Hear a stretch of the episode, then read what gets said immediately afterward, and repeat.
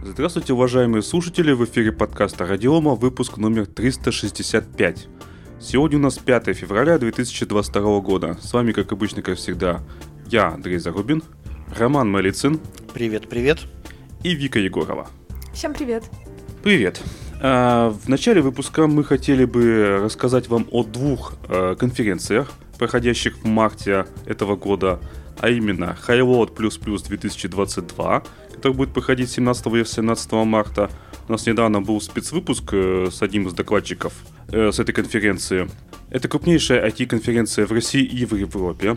Каждый доклад – это решение конкретной задачи, самая высокая концентрация IT-профессионалов страны и новый блок программы решения IT-задач Enterprise сектора – ну, э, конференция Highload, э, наверное, самая такая известная раскрученная конференция. Я в свое время посмотрел огромное количество роликов с нее, а, и там действительно присутствует, наверное, огромное количество профессионалов, которые имеют практический опыт развертывания и обслуживания, поддержки а, высоконагруженных систем. Да, конференция в первую очередь предназначена для разработчиков высоконагруженных систем и направлена, собственно, на обмен знаниями об этих технологиях.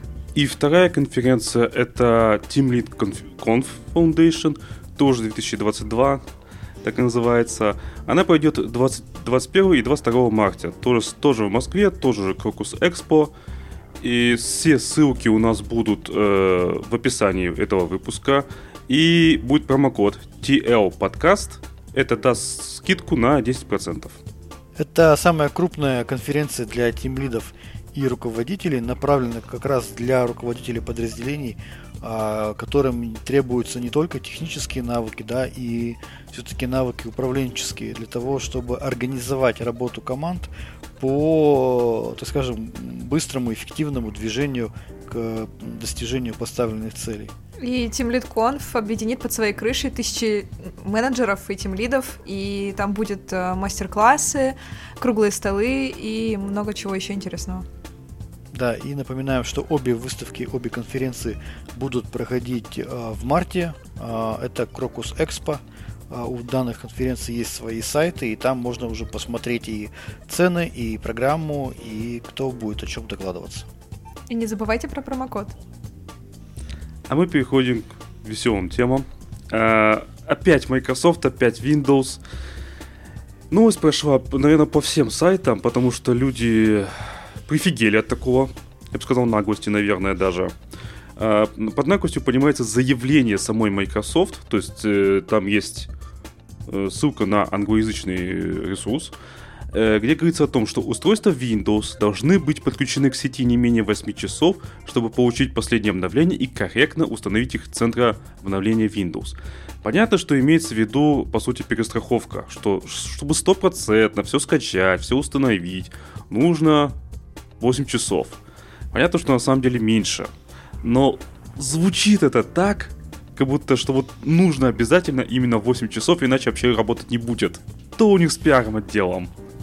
Uh, в общем, был мем uh, про, правда, про Excel, но вот вспомнился сейчас, типа, чувак на Пикабу спрашивает, типа, почему мой ресурс моего компьютера позволяет управлять uh, тысячей боевых спутников, и отслеживать э, тысячу боевых ракет, но не может прогрузить две страницы в Excel.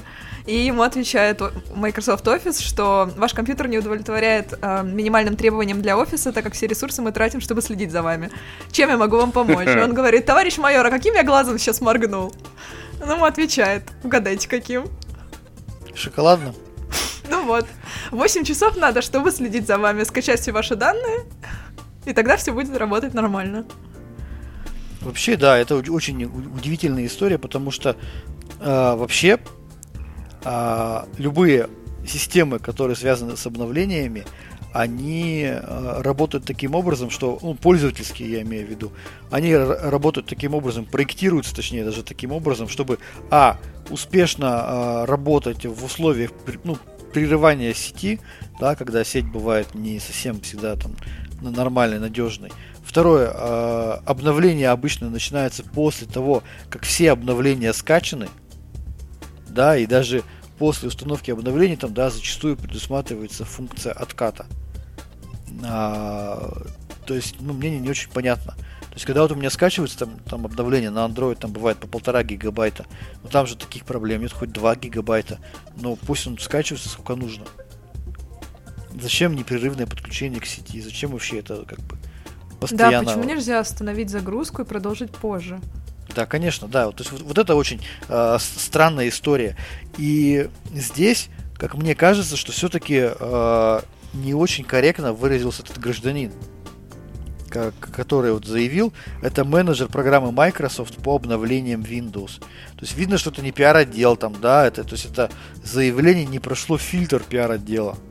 Это, скорее всего, может быть, человек поймали какого-то сотрудника, и он там, исходя из каких-то своих там э, сценариев, там применения, вот, сказал такую странную фразу. Я думаю, что это как раз таки косяк именно этого сотрудника, и в реальности, если там разбираться, там может быть ситуация быть совсем другой.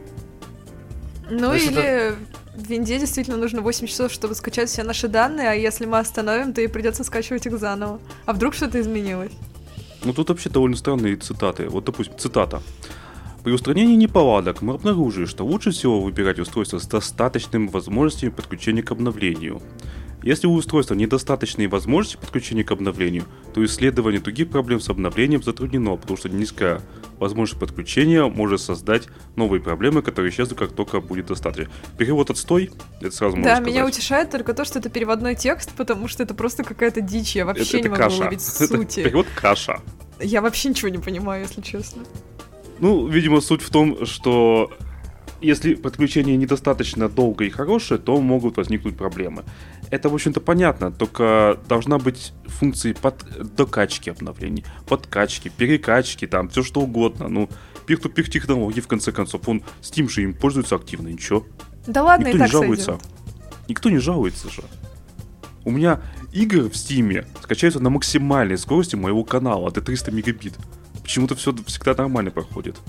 Почему Windows так не может? Да потому что им все равно. Почему, когда я ка- скачиваю э, обновление Linux, они скачиваются в несколько потоков одновременно? А тебе даже больше скажу, что в Linux, ну, наиболее продвинутые компании, например, а, Red Hat, они же тестируют новые функции обновлений, которые направлены на то, чтобы доставлять только дельты обновлений. Да, то есть там они даже минимизировали объем передаваемых данных. То есть там они ускоряют обновление. Тут же почему-то с каждым разом все становится прям все хуже, тяжелее, и сложнее, и непонятнее. И новые требования. Не, ну тут все не так плохо. Тут написано, что компания переработала накопительное обновление Windows 11, чтобы обеспечить более быструю доставку патчей безопасности, поскольку они примерно на 40% меньше, чем аналоги Windows 10. Но при этом таких уменьшают. требований, да, не было. Два часа непрерывного подключения, 6 часов еще общего подключения, там, видимо, с пер- перерывами. Выглядит это это очень странно. долго каждый раз. В Linux как-то все это... Ты нажал обновиться, оно хоп, обновилось, все. Быстро, даже если- если пару гигабайт нужно. Простите. То есть это все равно недолго, совсем недолго. Да, а, и смотри, что очень интересно пишут, что 50% устройств, не, использую- не использующих обслуживаемую сборку Windows 10, не соответствуют минимальным требованиям подключения к обновлению. И что? Ну вот, это, видимо, ноутбуки, которые включили, поработали и выключили, типа того. Ну, ну, смотри, сколько всего компью- компьютеров на винде? По-моему, больше миллиарда, да? Больше миллиарда, конечно. Да, еще 50% не соответствует, что ли? Из тех, ну, кто там на ноутбуки, я Windows 10. полагаю. Сейчас же ноутбуки-то очень Вот. популярны. Мы уже Так. в одном из выпусков это обсуждали, что ноутбуки продаются в несколько раз а, больше ноутбуков, чем ПК. Да, ну тогда э, я считаю, что это большой косяк тех, кто проектировал данную систему обновлений. Конечно, 50% это же очень много. Это 50% не от 100 штук, а от огромного количества. Это очень много пользователей. Мне кажется, что компания должна подстроиться под них, а не они под нее. Это как-то странно. Ну, в общем, передаем им привет и желаем э, более оптимально проектировать свои системы. В общем, Да. переходите на Linux. Да, а, давайте следующую тему. А, Вика, вот скажи, ты ведь русский хакер, да? Нет, нет, товарищ майор. Нет. Вот ты когда читала эту ст- э, статью, тебе было страшно? Сказала шепотом она. Нет, нет, товарищ майор, мне не было страшно, нет. Спецслужбы США выпустили инструкцию по борьбе с русскими хакерами. Значит, там разработан подробный бюллетень, описывающий способы э, борьбы с русскими хакерами, спонсируемые государством. То есть не просто там какие-то там Васи, да, грубо говоря, а вот именно которые работают на государство. И методы защиты от их атак. Значит, документ содержит многочисленные рекомендации по противостоянию русской киберугрозе и сообщает о возможности получить до 10 миллионов долларов за помощь в поимке таких хакеров. То есть можно нехило нажиться. Вика, Да. ну ты понимаешь, тебе, уже- тебе очень страшно ст- уже. Никак могут нет, дожиться. майор. Ну что мы можем по этому поводу сказать? Я даже не знаю. Тут базовые рекомендации. а, там есть разбор кибератак, спонсируемый по утверждению создателем российским правительством, общепринятые тактики, приемы процедуры. А, есть там э, действия по обнаружению русских хакеров, а, как реагировать на эти инциденты, а, методы смягчения последствий атак. Есть э, рекомендации там три основные ми- рекомендации. Одна из них носит название «Будь готов», «Be prepared». Значит, максимально полную комплектованность штата специалистами по кибербезопасности и подготовку четкого плана реагирования кибератаки. А, Рекомендуется разработать план обеспечения устойчивости сети и оборудования и план обеспечения непрерывности операций, чтобы можно было продолжить работу критических важных функций и операций, если компьютерные сети и устройства не будут скомпрометированы. По той или иной причине необходимо отключить. А там нету никакой рекомендации, типа мышеловка с водкой и все такое. То почему только русские хакеры? Типа для китайских другая методичка? Миска рис или что? Возможно. А там есть излюб- список излюбленных уязвимостей русских хакеров. А, Вика, ты хоть что-нибудь из этого узнала? Вот там и списочек приведен. По Cisco, там есть по, по Ну, Oracle. Там по известная уязвимость по Exchange, который пользовался вообще весь мир. Ну, Exchange, да, конечно, есть, да. Еще очень классная, классная рекомендация э, регулярно делать резервные копии. Да ты что? На них что-то дошло- начало доходить? Пожалуйста, Да. делайте резервные копии на незащищенных серверах. Очень просим. С уважением, русские хакеры. Да, и, соответственно, рекомендация защиты это моментальная изоляция сети, да, что очень странно для некоторых объектов, которые могут быть принципиально зависимы от а, наличия сети там, да, и выполнения функций. И второе, незамедлительно докладывать ФБР, либо вот какая-то организация АКБИ. Вот. А вы смотрели старый фильм э, «Хакеры»? По-моему, Да. 95 года выпуска. Мгм. Там э, главный админ, он же никому ничего не сообщал. Он бился до последнего, не отключал никакие сети.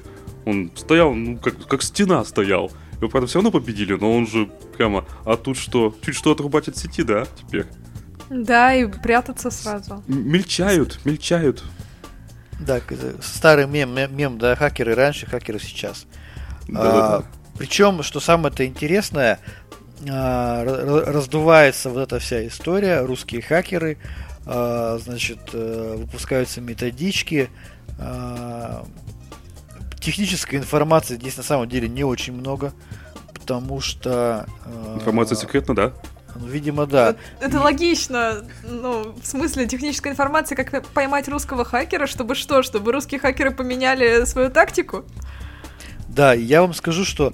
я Русские про- хакеры не умеют читать по-английски, ты Ну, чё? слушайте, вот когда вы, вы когда-нибудь видели статьи э, в интернете, которые говорили, в которых говорилось бы о взломе и приводилась бы э, нормальная атрибуция, да, которая вела бы к именно какому-то русскому хакеру. То есть я вот, честно говоря, я не припомню ни одного разбора в интернете, ни от одной из компаний американских или других, каких-то китайских, великобританских, где бы приводился бы подробный разбор атаки. Потому что вот, например, если мы вспомним недавние атаки там Microsoft, там, да, и этот, э, нефтяной компании, э, там все они прям приводили на сайте Microsoft есть подробный разбор, как происходила данная атака. Прямо подробный технический разбор, как это происходило.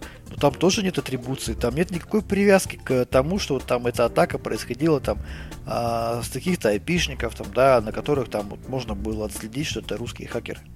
А, Советую почитать книгу, сборник статей «Вторжение. Краткая история русских хакеров». И там как раз все началось с переписки э, каких-то какой-то партии США, которые выложили русские хакеры, и там про них очень много историй, вырезки статей, очень серьезная журналистская работа была проведена, есть ссылки на статьи, можно посмотреть, А, много чего интересного.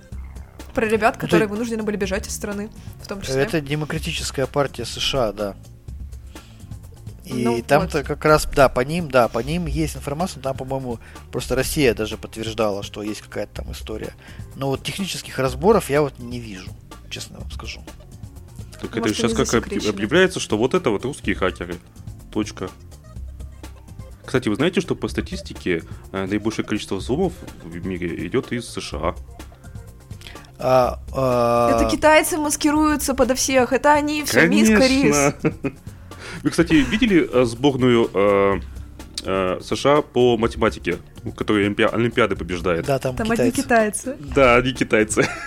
Да потому что, что бы ты ни делал хорошо, есть в мире китаец, который делает это в сто раз лучше. Да, и в статье отдельным примером стоят атаки русских хакеров на украинскую инфраструктуру 15-16 года. Еще бы сказали, веков. Тоже очень, Печенье. прекрасно просто. А, Значит, э, тоже, вот, кстати, по поводу старых веков. А, э, Основные э, атаки, которые приведены в статье в материале, это атаки с 11 года по 2018. И плюс еще несколько взломов за, за два месяца 2020 года, с сентября по декабрь 2020. То есть почему-то, значит, в 2020 году, в первой половине 2020 года, в 2021 году, видимо, никаких атак не было. Ковид. Все, все, все Да, на удаленке. заболели. Да, заболели. На карантине Не- были Не до того было, да. Заняты общем- делали онлайн-бизнес на карантине. Да, в общем, вопросов очень много по поводу этой публикации. Ну, по-моему, это просто веселое. Кто-то это все русские кто-то хакеры, пос- пока не посмеялся. доказано да. Ну, по- Да. пока не доказано, что это китайские хакеры. Да, да, да. Ну, ну что, давайте дальше. Роман, Давайте, да, давайте дальше. Я тему я добавлял.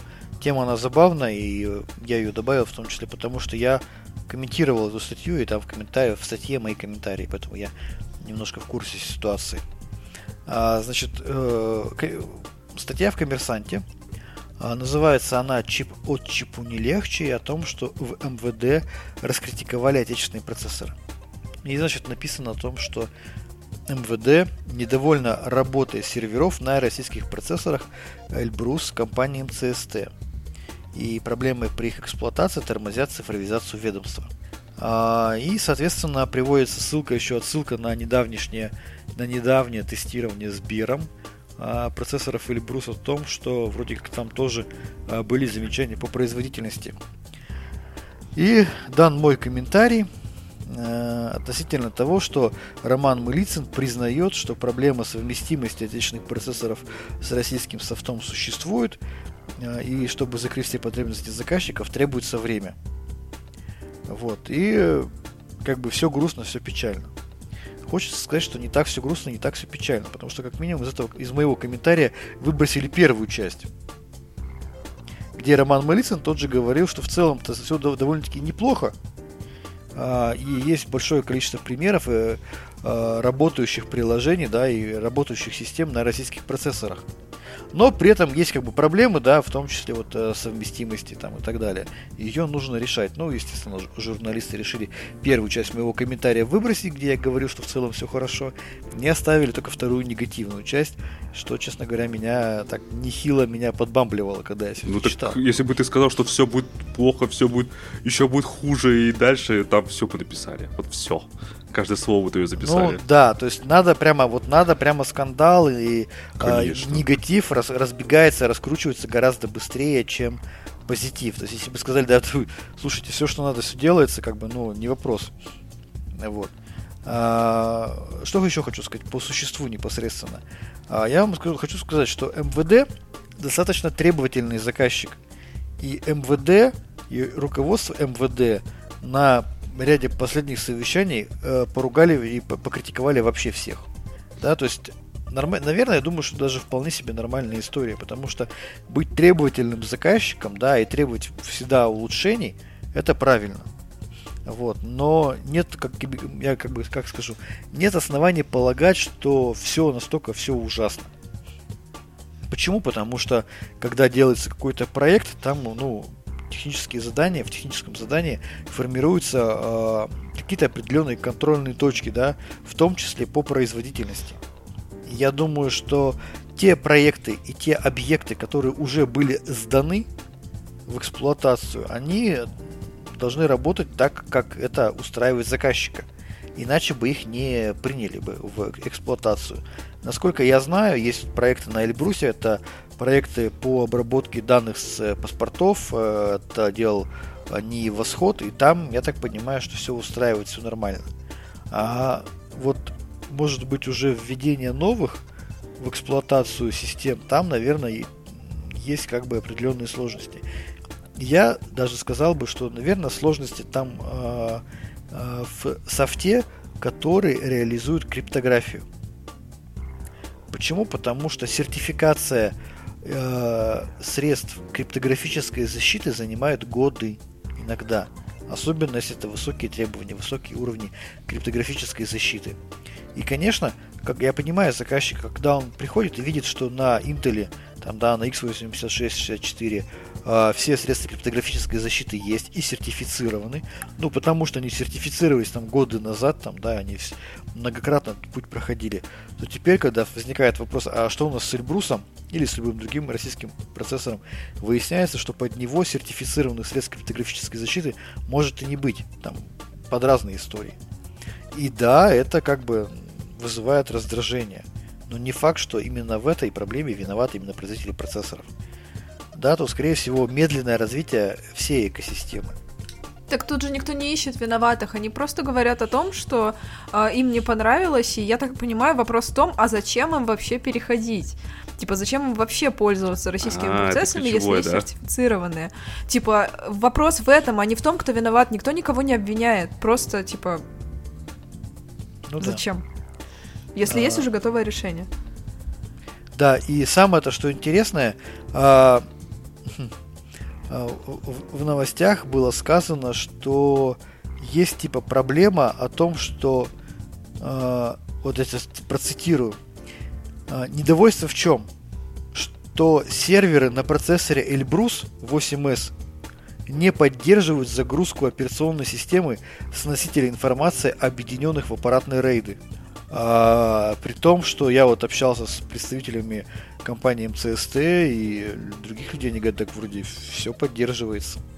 То есть... Я когда это читал, там не было про аппаратные рейды, и, и я, и не только я, это другие люди подумают, что имеется в виду там загрузка с флешки, допустим. Да, да, да, да, да. И причем, да, эту новость добавили вот буквально вот недавно, фразу про объединенных в аппаратные рейды. Потому что изначально, да, я подтверждаю, была фраза, то, что не поддерживает загрузка операционной системы с носителей информации. И все, и точка. Вот. Возможно, там, да, были какие-то проблемы с, с рейдами. Но я так понимаю, что это тоже, ну, проблема техническая, она решается. И вот это подтверждает э, представитель МЦСТ о том, что по загрузке ОС они готовят обновления, и это как бы, ну, решаемый вопрос.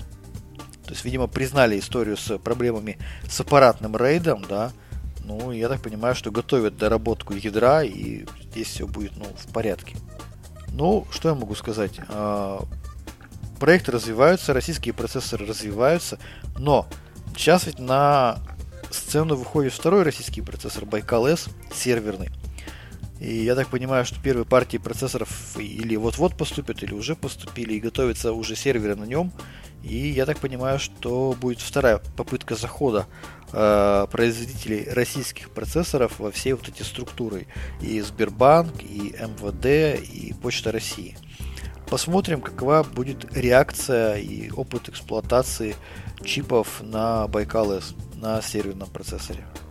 Да опять найдут, что поругать, все время всем недовольны. Ну, да, безусловно. Но опять же, я особых проблем не вижу, потому что любой заказчик, он будет, если он будет требовательным, то таких требований может ну, выкатить довольно-таки много.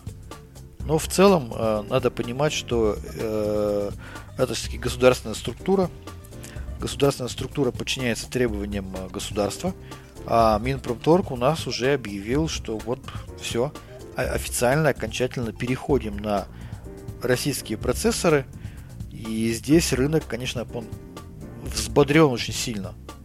Единственное, что скорость требований, точнее требования Минпромторга по очень быстрому переходу, да, вызывают нервирование и нервозность у заказчиков. Потому что они понимают, что прямо здесь и сейчас у них может не получиться из-за каких-то доработок. И вот из этого появляются такие вот публикации, статьи. Но я готов к следующей новости переходить. Да, давайте следующую новость. Тоже я по ней расскажу. А, и тоже э, там даже были статьи, тоже в коммерсанте, э, тоже с моим комментарием тоже расскажу, тоже забавная история. С тем, что не, опять не взяли кусок моего комментария. Значит, суть в чем? Есть такая подсистема PolicyKit, которая сейчас называется PoolKit. А, она а, отвечает за возможность повышения привилегий а, непривилегированными пользователями. Там есть определенные политики, там есть графические инструменты для настройки этих политик. Вот. И э, Суть в том, если кратко говорить, что вот этот бинарник, который отвечает за загрузку этих, полки, этих политик, он э, называется PKXS, и он идет с флагом SUID. А, о чем это говорит? Да, суидный бинарник. Это говорит о том, что пользователь его может запустить любой, но этот бинарник он будет запущен с правами рута.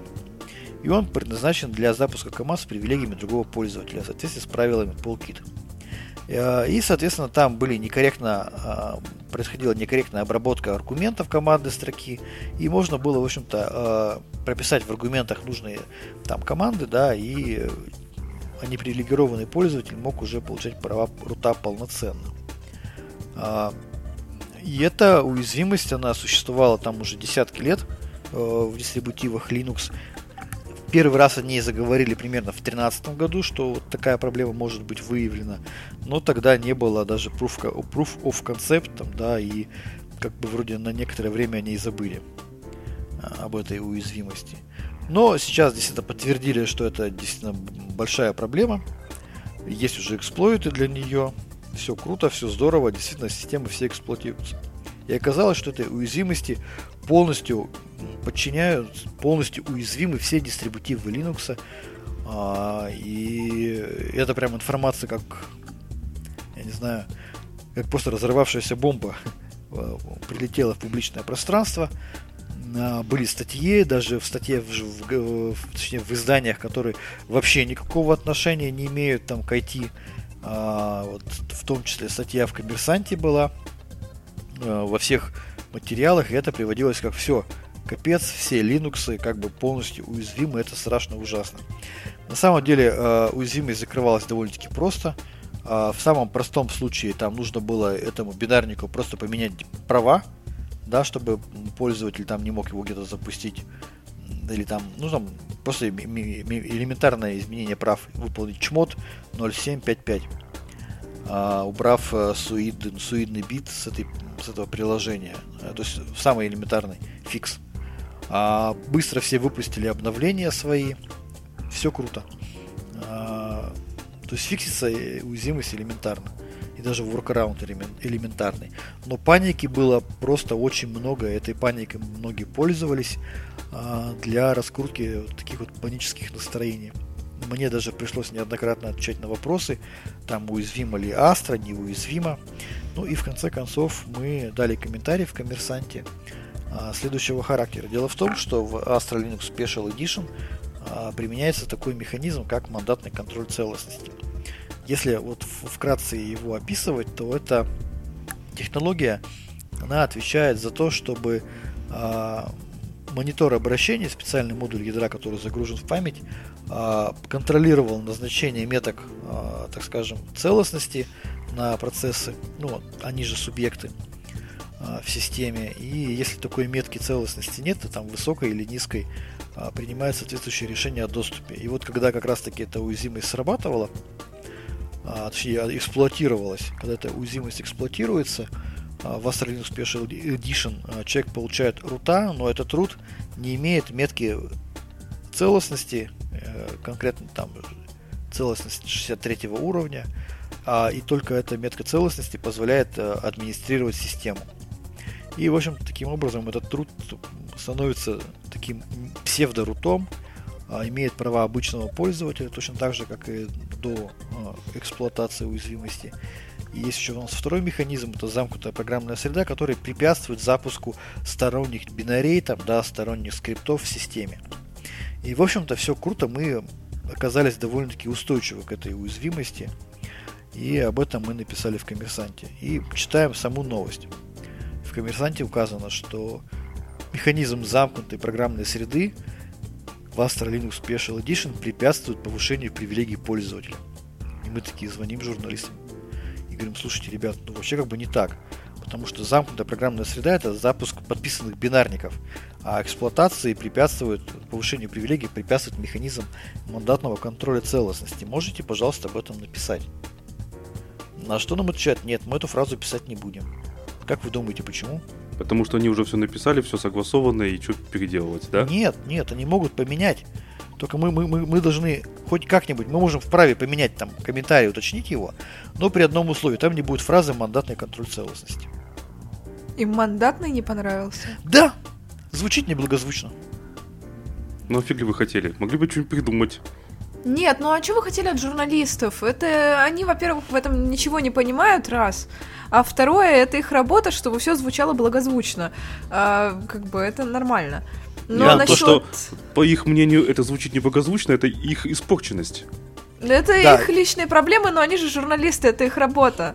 Чтобы, по Да. их мнению, все звучало благозвучно. Они все-таки образование получали, хлеб свой не просто так едят. Давайте им просто доверимся. Да, Пусть, и в итоге В итоге мы- работу. мы перепробовали кучу вариантов. Я говорю, давайте МКЦ напишем. Не, не мандатный, а МКЦ, ну, мандат на контроль целостности. Нет, тоже. Так, тогда, говорит, людям непонятно. Что за МКЦ? В итоге мы написали следующим образом. Э, К повышению привилегий препятствует замкнутая программная среда и другие механизмы контроля целостности. Вот в таком варианте, в кривом косом, они, этот комментарий был принят журналистами. Вот. Мы сейчас обсуждаем с коллегами возможность более полного разбора технического а, этой уязвимости и э, то, как Astra препятствует ее эксплуатации на практике. Надеюсь, у нас это получится сделать, и мы эти информацию опубликуем. Вот, потому что это на самом деле очень интересная штука показать, как на практике вот такие механизмы защиты могут быть ну, полезны людям. Я Вот, еще насчет всё. уязвимости хотела вставить свои Давай, 5 давай, копеек, давай. все никак не, не получалось. Что, во-первых, э, самое удивительное, самое главное, что для нее даже не нужно, для того, чтобы ее использовать, эксплуатировать, а, не нужно даже, чтобы демон полисе Kit был запущен, то есть она... Но главное, самое главное, что ее нельзя эксплуатировать удаленно, то есть только зарегистрированной системе пользователь может ее эксплуатировать. И, ну да, он может повысить свои права до рута, но эксплу- э, никакого произвольного кода не, нельзя выполнить. Вот, и несмотря на то, что память повреждается, но все рабо- уязвимость все равно работает надежно. Вот поэтому она такая опасная. Да. В общем, вот, короче говоря, э, тривиальная проблема, да, тривиальная ошибка. Неизвестно, кто это еще уязвимости сколько лет когда пользовался, веселясь над всеми дистрибутивами Linux, что, в общем-то, показывает, что есть проблемы действительно в, конфигу- в конфигурациях системы, есть проблемы в коде, а, есть проблемы с уязвимостями. И я думаю, что чем больше будет применяться, использоваться Linux, тем больше таких проблем будет выявляться. И здесь как раз-таки э, ну, приоритет, на мой взгляд, будет э, со стороны эксп- эксплуатирующих э, организаций должен вообще отдаваться тем Linux, которые имеют изначально какие-то у себя а, механизмы, которые позволяют снизить эту угрозу, там, да, эшелонированная защита там, и так далее. Кстати, я сейчас вижу, что уязвимость э, это появилась еще в мае 2009 Мгм. С ума Да, и о, ней, и о ней сообщалось, и проблема не была исправлена. Вы понимаете, что эта новость может использоваться противниками СПО в качестве их э, весомой аргументации? Слушай, ну а на самом деле я с тобой соглашусь. Почему? Потому что я многократно слышу фразы о том, что код должен быть открытым, потому что миллионы глаз проверят вас на уязвимости. Но как показывает практика, да, э, глаза проверяют, но зачастую глаза смотрят совершенно в другую сторону. И Так нет, уязвимости- глаза еще в тринадцатом году ее заметили, просто ее не исправили. Типа, э, как я Все понимаю, забили. использовать, удаль... использовать удаленно нельзя, значит не опасно. Да, ну По-моему, все А, логично. И получается, что э, иногда сообществу энтузиастов наплевать на эти вопросы. Так э, нет, стоп. А почему энтузиасты нашли? И это уже сами разрабы просто не захотели исправлять.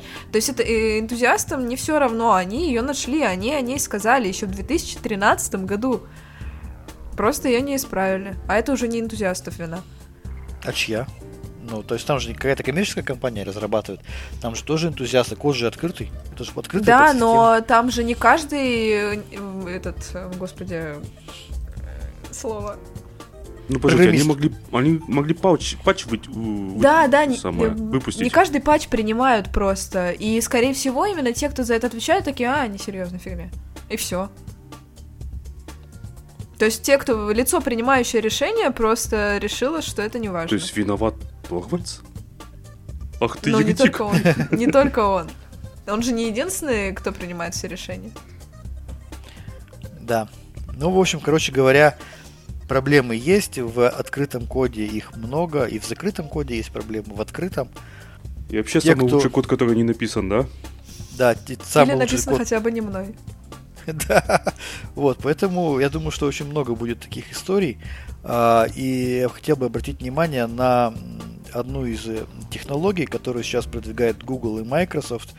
А, это встраивание в системы сборки сразу скриптов, которые позволяют оценить безопасность открытого исходного кода. Там, да, по разным критериям, по разным параметрам.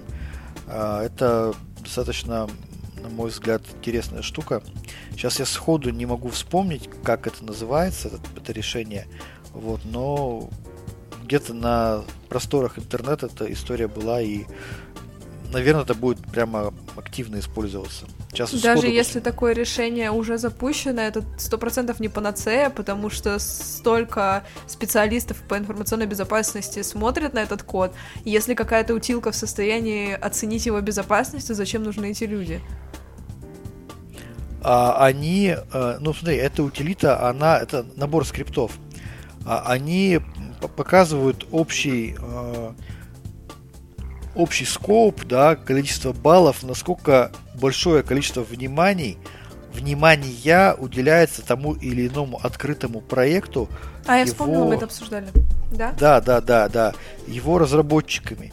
И там как раз таки, типа, если там видно, что много комитов, там большое количество уязвимости, у, у, у, э, issue там закрывается и так далее, то вроде как бы, ну, все неплохо.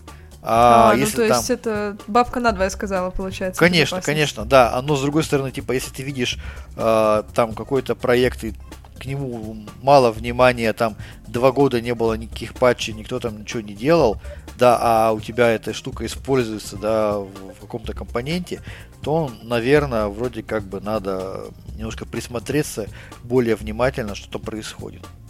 А зачем для этого нужны скрипты? Типа, ну, это, это как-то...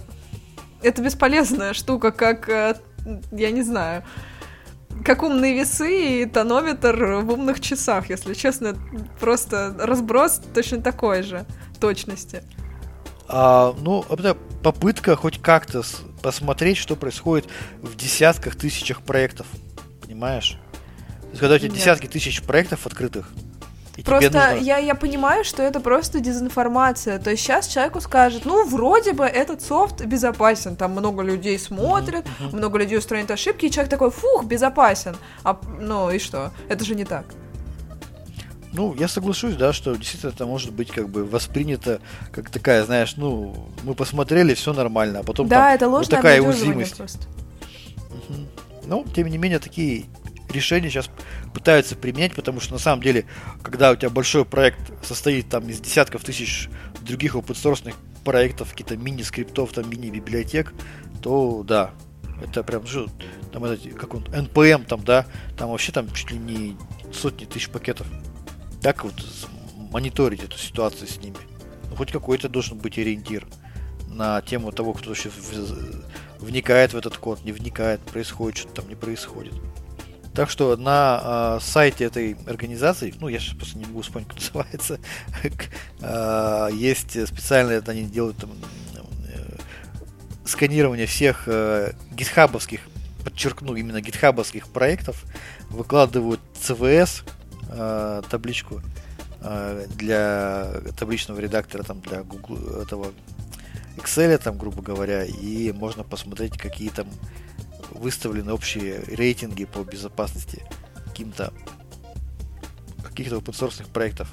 Ну, при том, что там ключевые проекты, которые там не расположены на GitHub, такие как проект Xorg, там, да, графический сервер там не представлен. Ну, такое, конечно, себе. Ну что, на этой позитивной ноте давайте закругляться. С вами был подкаст Радиома, выпуск номер 365 от 5 февраля 2022 года. С вами были, как обычно, как всегда, я, Андрей Зарубин, Роман Малицын. Пока-пока. И Вика Егорова. Всем пока. Пока.